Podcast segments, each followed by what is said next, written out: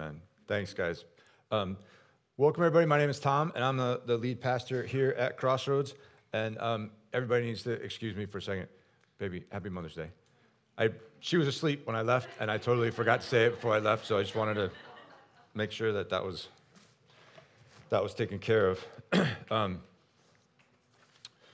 so we are um, we're wrapping up a teaching series. We've been in a teaching series on the Old Testament since September. Um, a really, really long time we've been working through this, and we've been looking at the Old Testament through the lens of, of specific characters. So, I want to start by sharing with you guys a little something. A few weeks ago, um, Gail and I had the opportunity to go into Manhattan and see Hamilton. Gail's a huge Hamilton fan, and I have become a Hamilton fan in the process of Gail being a Hamilton fan. Um, and I just, I, I, found it really interesting um, the way they portrayed King George III, the King of England, who was king at the time of the American, American Revolution. Um, he, they portrayed him, and he was one of my favorite characters in the show, as an estranged, abusive, um, jilted lover. And like the colonists were like the, the other part of that, that relationship. And it comes out in this song that he sings called You'll Be Back. And the refrain is um, When push comes to shove, I will send a fully armed battalion to remind you of my love. In chorus two, when push comes to shove, I will kill your friends and family to remind you of my love. So it got me to thinking about when I hear the word king, it conjures up a couple of different images. One, Burger King, right? Um, and the other one is just not good human leaders, right? So there's King George III, obviously hyperbolic depiction in the, the show Hamilton. Um, but then you think of like Henry VIII, and historians and authors write about him being like this grotesque man child whose policy was nothing more than self gratification right? So, is there, um, is there such a thing as a good human king?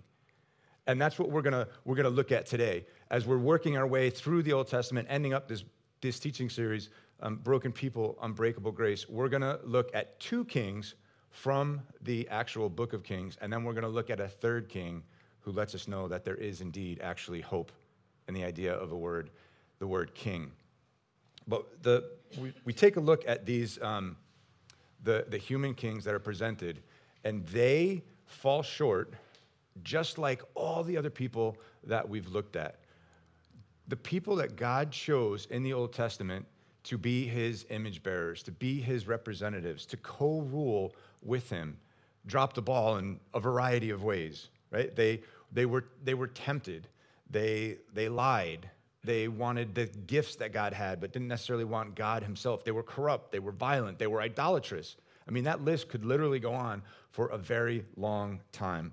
Um, but the, the point of today is the point of the whole series is this is that um, regardless of joe could you get me to that slide please the first big idea thank you um, regardless of the, the brokenness whether it's brokenness, our brokenness, brokenness inflicted upon us, God's grace and loving kindness are greater. God's grace and loving kindness are greater than whatever that level of brokenness that we experience. So as we um, as we think about this, where we're at in the Old Testament, we finished Judges, right? We talked about Deborah, and at that part of history. Um, the Jewish society just continues to spiral downward. And the, the book of Judges ends in maybe the most disturbing chapter in, in the whole Bible. And then we come into Kings. And the prophet Samuel is doing the best he can to remind the people of Israel of who God is and how good he is and what he has for them and what he expects of them. But he's getting older, and so his, his sons kind of take over for him. And his sons are no Samuel. They are corrupt and they are unjust. So the people go to Samuel and they ask Samuel for a king, which annoys Samuel to no end. They're like, he's thinking, you have the God of the universe as your leader, and you're asking me for a, for a king. Samuel takes the request to the Lord, and um, the, the Lord says, Well, they can have a king, but it's not going to be pretty. A human king will take from them. The human king will take their property, take their finances, take their resources, take their children, take their freedom. A human king will take everything from them. So tell them that, and let's see what they have to say. Joe, could you put up that first slide from Samuel? Um, this is from 1 Samuel chapter 8. But the people refused to listen to Samuel. No, they said, we want a king over us. Then we will be like all the other nations, with the king to lead us and to go out before us and fight our battles. When Samuel heard all that the people said, he repeated it before the Lord. The Lord answered, Listen to them and give them a king. The rationale was really interesting, right? That they wanted to be like the other nations. God wanted them to be different than the other nations. He wanted them to be separate. He wanted them to be his messengers. So God says, let them have a king. So the, the history, the time of the kings is covered in the books of 1st and 2nd Samuel, the Old Testament books, 1st and 2nd Samuel, 1st and 2nd Kings, 1st and 2nd Chronicles. And I'm going to do a little bit of storytelling for you uh, with the help of a timeline. The timeline is an eye chart, but just pay attention to the colors. That's the, that's the most important part. And I will kind of try to keep things, keep things moving along with that. So God gives them a king, and it starts right over here with the United Kingdom, all 12 tribes of Israel under the rulership of the first king is Saul, and then King David, and then David's son Solomon. Each of those kings have like these, these great starts. They have these meteoric rises to success, and then the bottom kind of falls out. And they make one, if not multiple, serious, serious blunders they sin against God, they sin against other people. Um, and it gets to the point where when Solomon passes away, his son Rehoboam takes over. His son Rehoboam is a jerk. And because of his level of jerkiness, the kingdom splits. It splits into a northern kingdom and a southern kingdom. Northern kingdom is 10 tribes, the southern kingdom is two tribes. Joe, um, if you could go, yep, so there's the divided kingdom, and then go one more, right? So here's the, here's the northern kingdom. These are all the kings of the northern kingdom. There's roughly 20 kings over this four or 500 year period. In the north, 20 kings in the, in the south. The north goes 0 for 20. They don't have a good, they don't have a good king in that, in that time period. Go next slide, Joe. The south, they go about 8 for 20. Eight of their 20 or so kings are, they do a good job. They do right in the eyes of the Lord. A um, couple other things I want you to point out. I want to point out to you that are important about this time frame. With the kings came the prophets. These were God's messengers.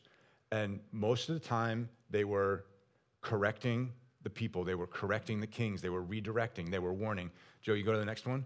So these guys in here are the prophets. People like names you might recognize Elisha, Elijah, Isaiah, Jeremiah, um, Malachi, all those, all those folks in the middle were the prophets who, remember, we talked about in the book of Judges or in Joshua as well, that God's judgment never comes without warning, right? God doesn't have an anger management problem. He's not fickle, he's not capricious.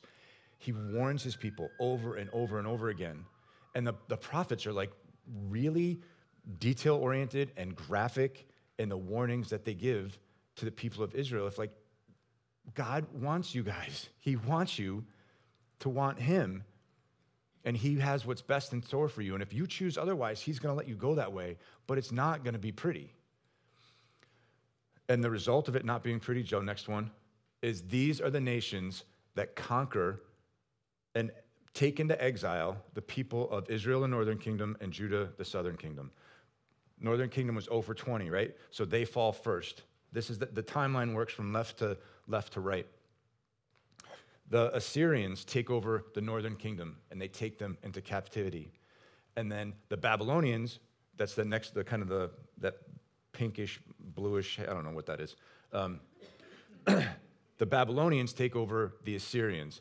And then they take over the southern kingdom as well. They t- actually take the people out of Jerusalem, take them to away from their home.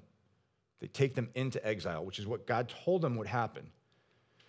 The Persians, that, the orange block there, take over the Babylonians. And if the chart were to keep going, we would see the Greeks come in, take over for the Persians, the Romans come in, take over from the Greeks, and that gets us up to like the time of Jesus.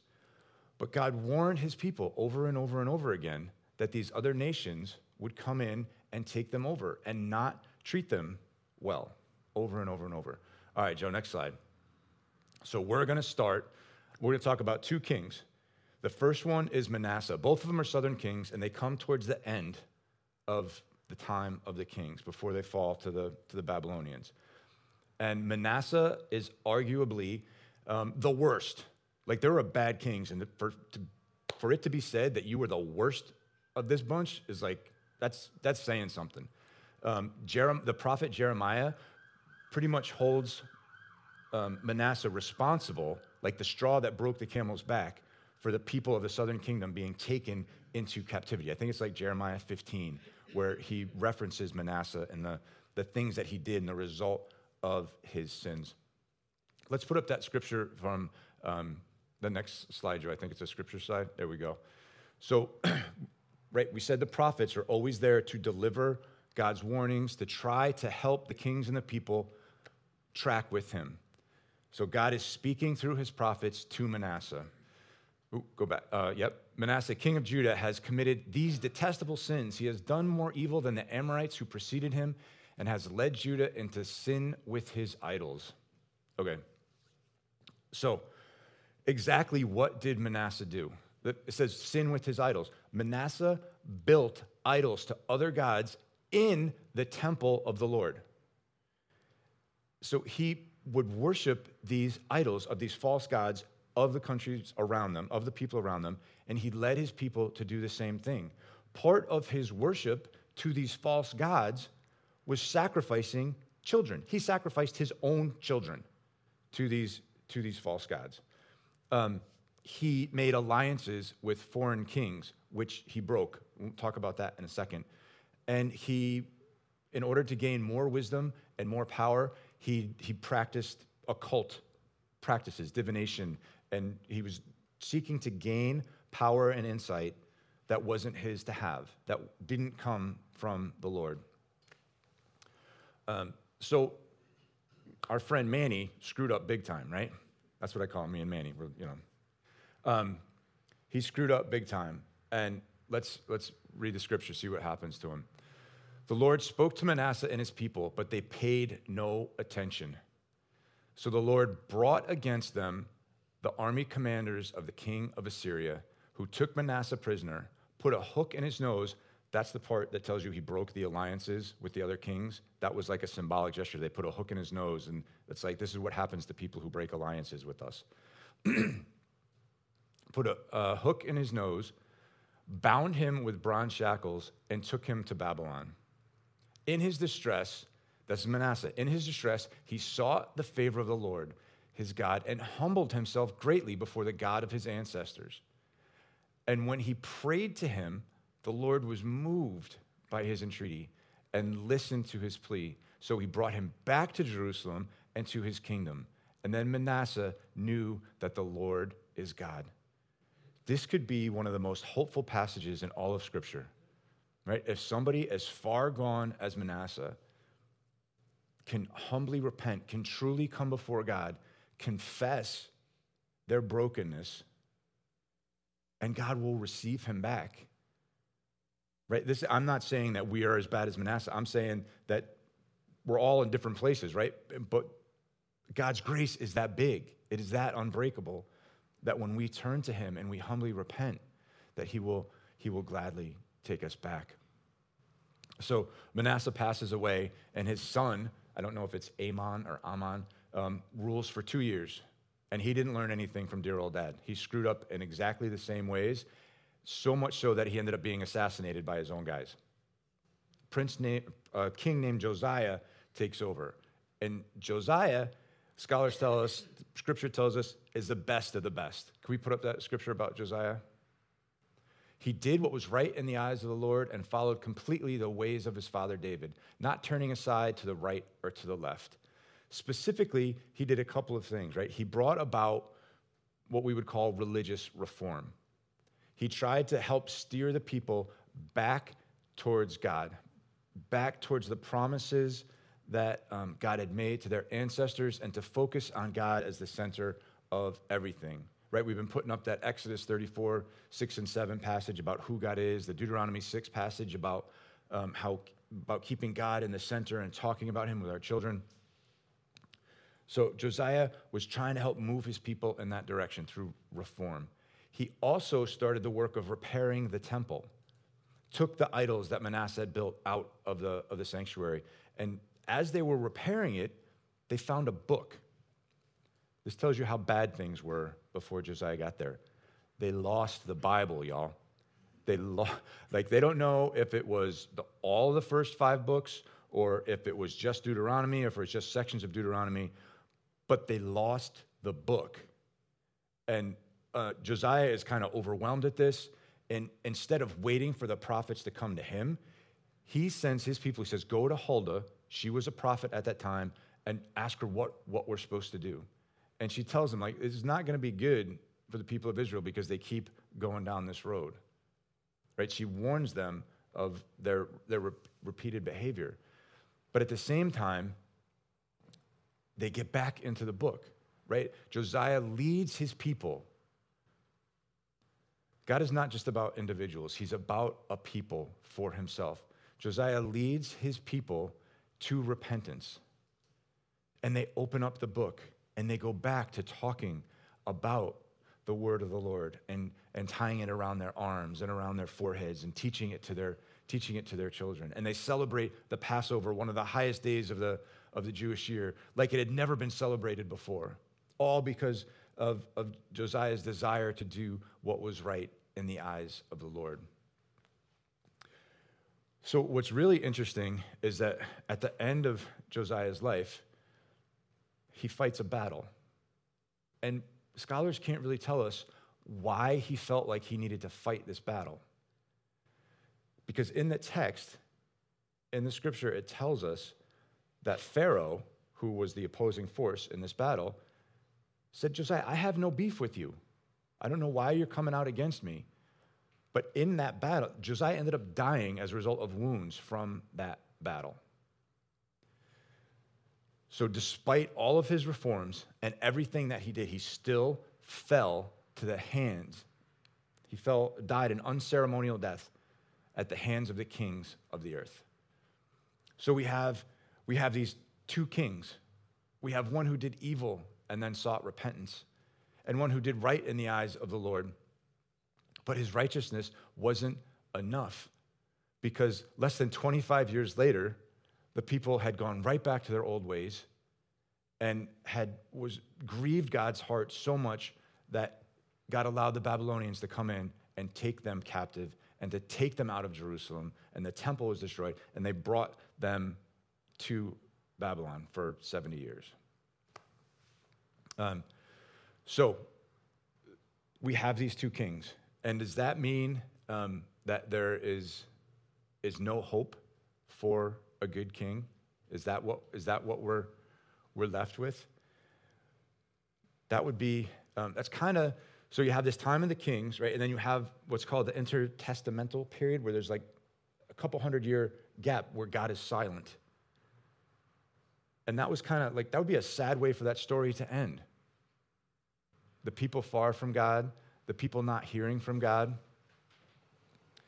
And that's where it ends. But fortunately, fortunately, that is not where it ends. There is a king right, who is perfect and without flaw. There's a king who is timeless and eternal. There is a king who fulfills all the promises that were made to um, Abraham and to Moses and to Samuel and to David. There is a king who, who doesn't need a prophet to reveal God's truth to him because he is the truth. There's a king who doesn't need a judge to lead him into battle because he conquered the last enemy. There's a king who doesn't need a priest to mediate between himself and God. You see, all these other people that we've been talking about for the last nine months in the Old Testament, they all show us this little glimpse of the solution that God has to humanity's problem. And in Jesus, the King of Kings and the Lord of Lords, we find the solution in total. The solution is God Himself. Just throughout the Old Testament, God's unbreakable grace is what brought people through, is what did the heavy lifting, is what saved people, is what brought families back together, is what created a nation out of which the King of Kings came. So it would be super easy to kind of sit back and moralize on the story of these two kings, of Manasseh and Josiah, right? Don't lose the Bible. Don't sacrifice your children, right? Don't, don't build idols to other gods in my house. It'd be really, really easy to do that. But rather than do that, I think it's more important that we dwell upon who Jesus is and this idea that he is the King of Kings. You see, that title, King of Kings, was, was first used of people like Artaxerxes. Artaxerxes was king of Persia. And being king of Persia meant that they had conquered lots of other kingdoms. So the first time, I think it's the first time that we see that phrase in Scripture, it's referring to him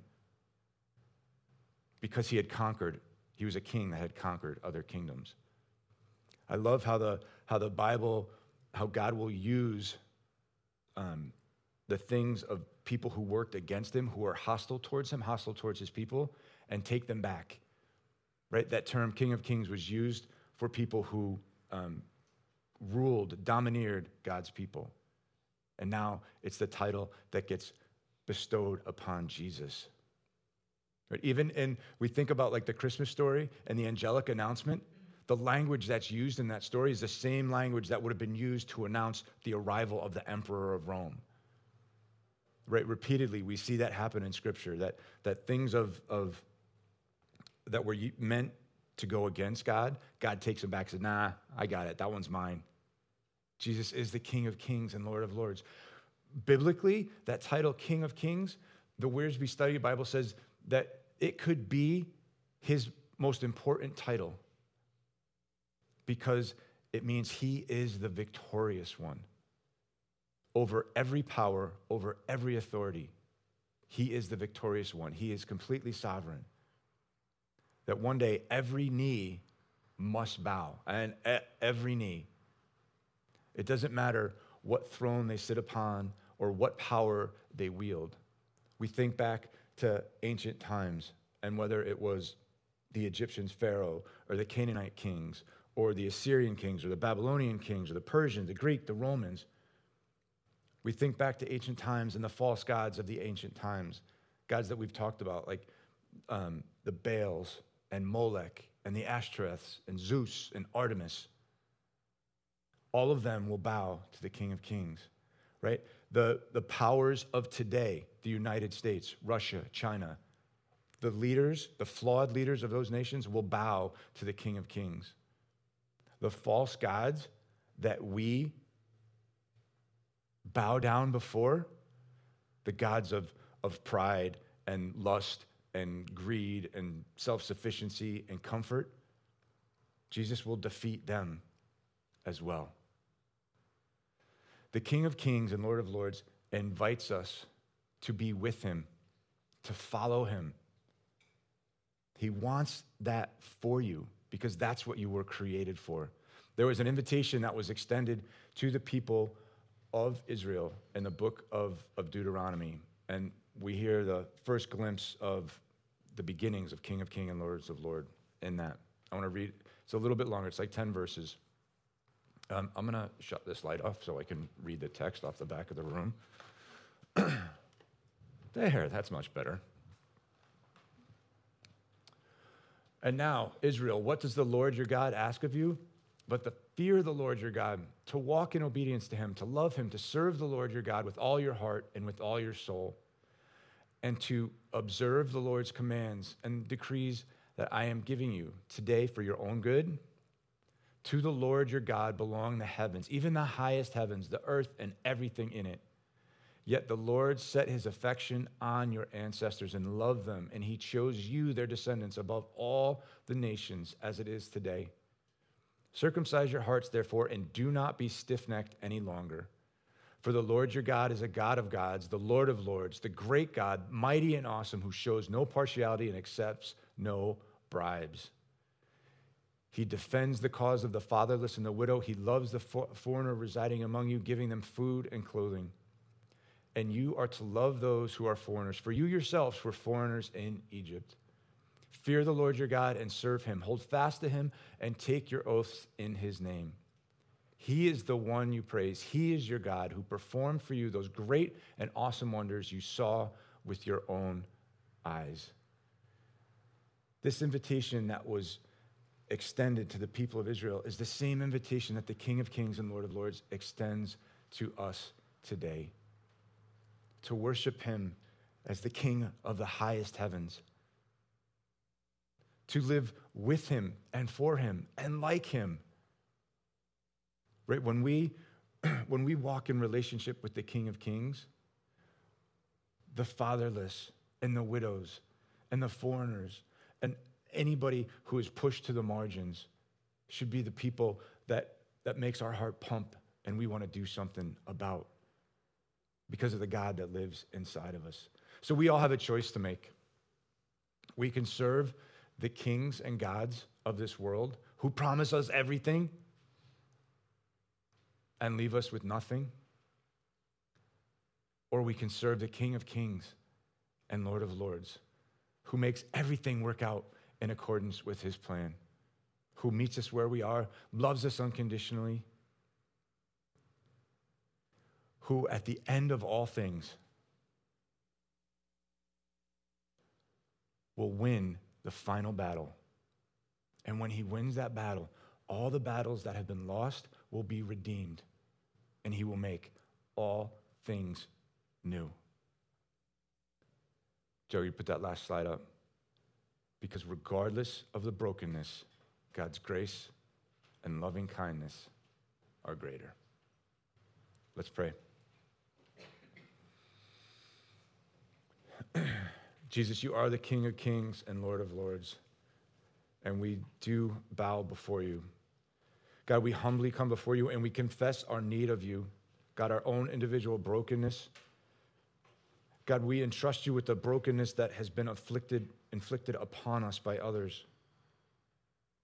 We thank you that you are victorious, and one day you will be victorious and win that final battle and set everything right and make everything new. Jesus, we long for that day to be with you, to celebrate with you, to worship you. God, we ask that you would um, accept our worship now as an offering. And we thank you that your scripture tells us that you inhabit the praises of your people. So, God, would you make us aware of your presence here this morning? Lord Jesus, we love you and we thank you. Amen.